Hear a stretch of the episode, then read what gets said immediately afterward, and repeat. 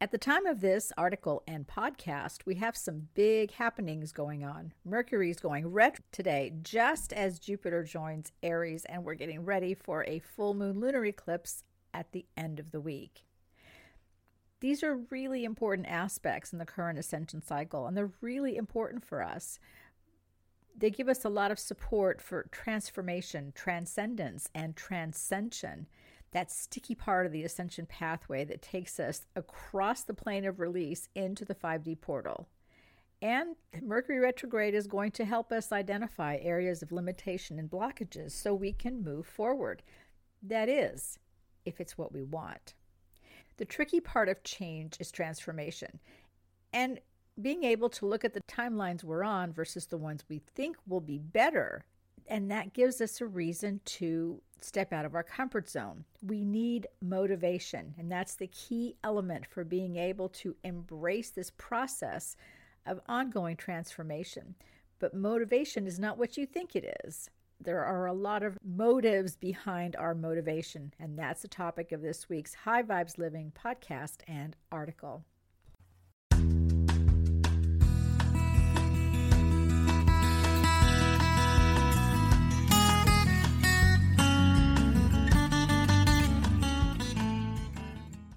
Welcome to the High Vibes Living Podcast. I'm Jennifer Hoffman, your host, and I want to show you how to create your rich, happy, and successful life.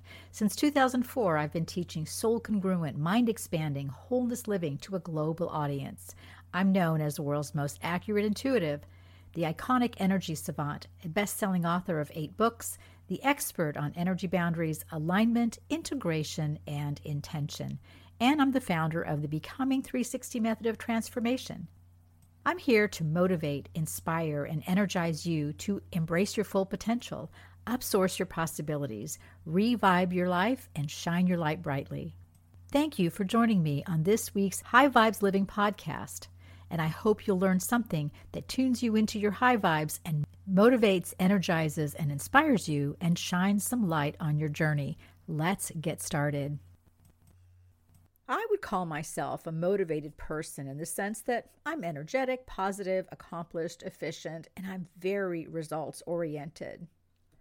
But that's according to the generally accepted definition of the word motivation, and it does not do justice to the concept of motivation. When we look at motivation clearly, we have to ask the question why are you doing this? Because the true definition of motivation is your reason for doing something. And that is not always the reason you're telling yourself. It's the underlying, deep, true reason for your actions. And when we investigate our motivations and motives, we can find that we have more than one, and they're often not aligned or working together. In fact, very often they're at cross purposes. There is an external reason and an internal reason let's make sure that we understand we're using the word reason and motive interchangeably for everything that we are motivated to do. What is my reason for how I work and live my life?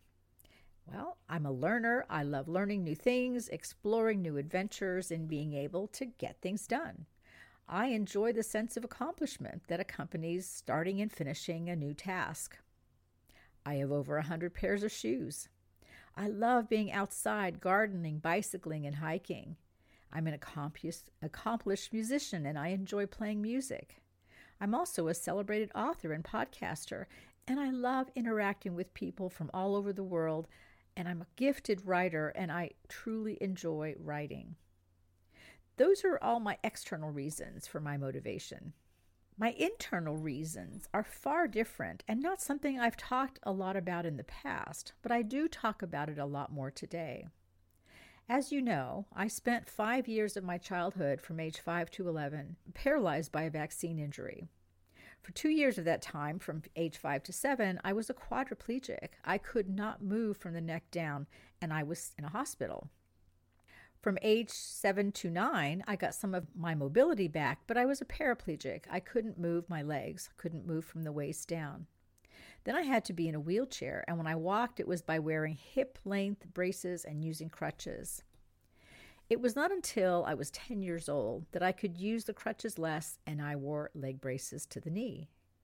Then, when I was around 11 years old, I finally got to get rid of the braces and I could walk alone. I will never regain full mobility in my right leg, and I lost my sense of balance, and I have other health issues, including nerve and muscle damage. But I can walk around and move on my own without support, and that's a miracle because I was told I would never walk again. During the time I was paralyzed and trying to regain my mobility, I could not do anything that other children did. I couldn't run, play outside, go to a friend's house. I couldn't even go home. Even when I could walk again, I wasn't physically strong enough to do a lot of things that other children did. You can't do that was something I heard a lot during those years. And it was true. There were things I could not do but hearing that I could not do them all the time motivated me to vow that one day, when I could walk again, I would do everything and no one would tell me that I couldn't or try to stop me. As you can guess, I went through a period of time in my teens when I did everything I could not do before. That led to a few injuries and mishaps, but I was determined to make up for lost time and to show everyone that I could do everything just like everyone else. For a long time, my motivation was to prove myself capable in every way, so no one would look at me with pity or leave me out because I was crippled. Even writing that word is still hard for me today. I mentioned that I had a 100 pairs of shoes. I probably have a few more than a 100. What is my motivation for having so many pairs of shoes? I even have a special shoe closet for all of my shoes. They're neatly arranged by whether they're formal or casual or business, low heel, high heel, daytime, evening, and by color. Why do I have so many shoes? I wondered why I was so attracted to shoes until one day my mother said something to me. She said, I remember how much you wanted those little shoes, and I couldn't buy them for you because you couldn't wear them, you couldn't walk. And after that, they couldn't fit your braces to them. And I suddenly realized for years I had to wear those ugly brown shoes that looked like big baby shoes because that's what my braces fit in. They were called orthopedic shoes, but they looked like little ankle booties, which would probably be the style today. I would probably be seen as being very stylish, but that wasn't the style for little girls who wore those black velvet or black patent leather Mary Janes with the little strap across the instep. Those were the shoes of my dreams. I remember desperately wanting those black velvet Mary Jane shoes with the little strap across the instep but I couldn't walk at the time, so my mother was not going to buy a pair of shoes for a child who would never wear them. I can't blame her for her thrift, but it still didn't lessen the blow of not getting to wear the shoes I wanted. Once I started buying my own clothes, shoes became an important part of my wardrobe, and they still are. My internal motivation for doing things has always been to experience as much as possible, and I have. Thankfully, though, once I realized that I did not have to do everything, I learned to discriminate and to delegate, and that has saved me a lot of time, heartache, and exhaustion. My purpose in sharing this with you is to talk about the issue of motivation, what really motivates you to do the things you do. And while you may say one thing, there is probably another source of motivation you aren't even aware of. Once you understand your true sources of motivation, your internal and external motivation, the real reasons you move forward or not, feel stuck, are anxious, or push so hard to achieve your goals, you can be more discriminating about what you're doing and why, and make more discerning choices. Your motivation is based on your motive, the reason behind the action being considered. What are you trying to do? Accomplish or avoid? Motivation has two sides what we are trying to accomplish and what we are trying to avoid. Sometimes our accomplish and avoid strategies go haywire and are at cross purposes. Then we get stuck because we have an equal level of motivation or reasons to move forward and to stay where we are intrinsically we have a lot of motivation to avoid pain and suffering too. How many of you go over the speed limit when you see a police car next to you? How many of you test the bath water before you get in the bathtub? We try and avoid pain at all costs. Our external motives are based on the reality we would like to see or we want to see. And our internal motives are based on how we want to protect ourselves and manage our safety and security needs. Our ability to move forward depends on how much of a chance we are willing to take and how confident we are in our ability to switch timelines and make different choices. A timeline represents a flow of energy from past to present. You might call it destiny. Every timeline we have has been created from experience. If we switch timelines, we create a new starting point in the present moment there's no experience and no history for us to refer to.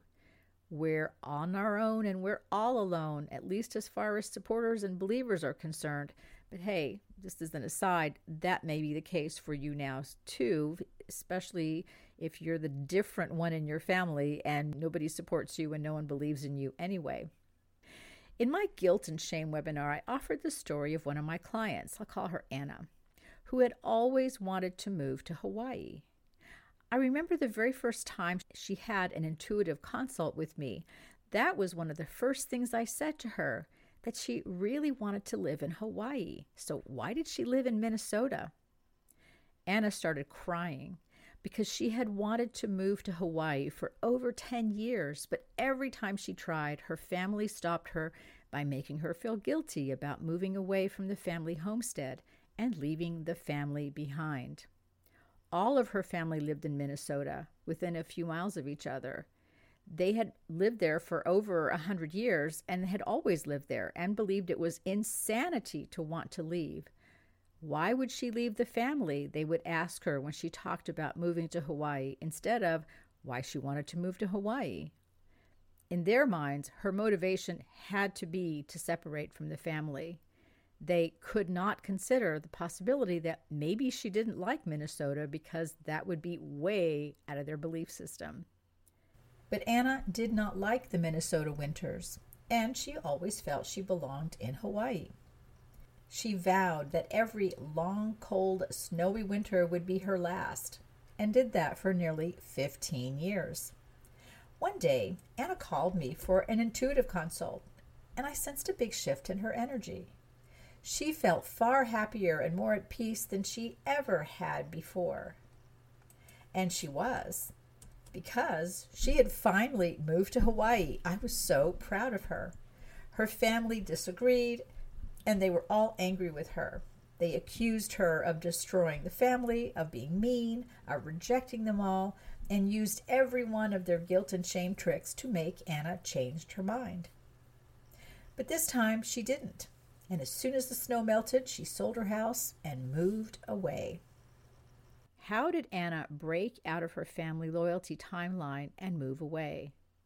Well, it took a lot of courage and a lot of belief shifting and some research so she could assure herself that Hawaii would be a safe place for her.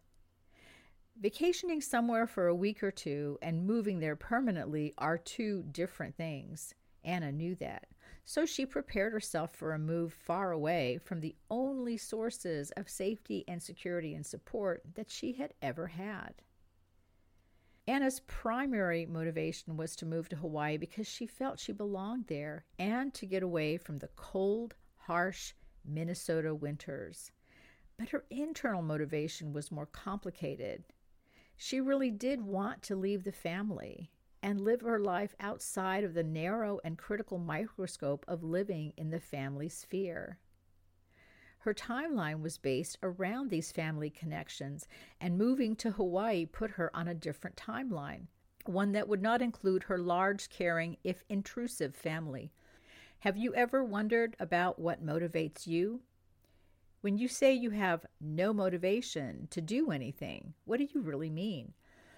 that you're feeling tired and uninspired or that you don't have a good enough reason to get off the couch and do something, it's more honest to say that you're motivated to rest than to judge yourself for being lazy and unmotivated.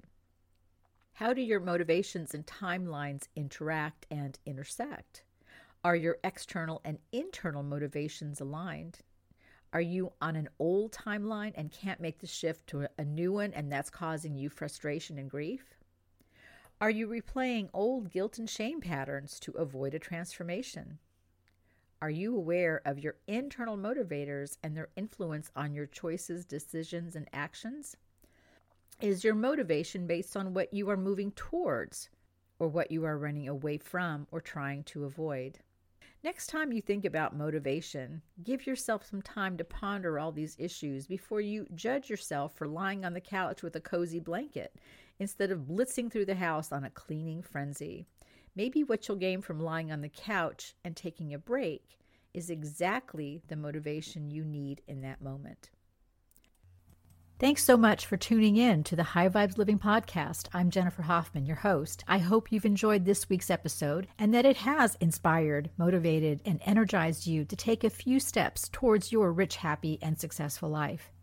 If you need more inspiration for your life path, check out my eight best selling books on Amazon or look at a transformational intuitive session, coaching, or program on my website, enlighteninglife.com. Be sure to sign up for my newsletter and join my over 5 million weekly blog readers. Please subscribe to the High Vibes Living podcast, give it a like and a review. Your acknowledgement helps others find us and get the information and inspiration they need to turn their pain into joy and their fear into confidence. Your Becoming 360 transformation into congruence and divine harmony is a step away, as is your rich, happy, and successful life. Join us each week for a new episode, and I look forward to our next time together.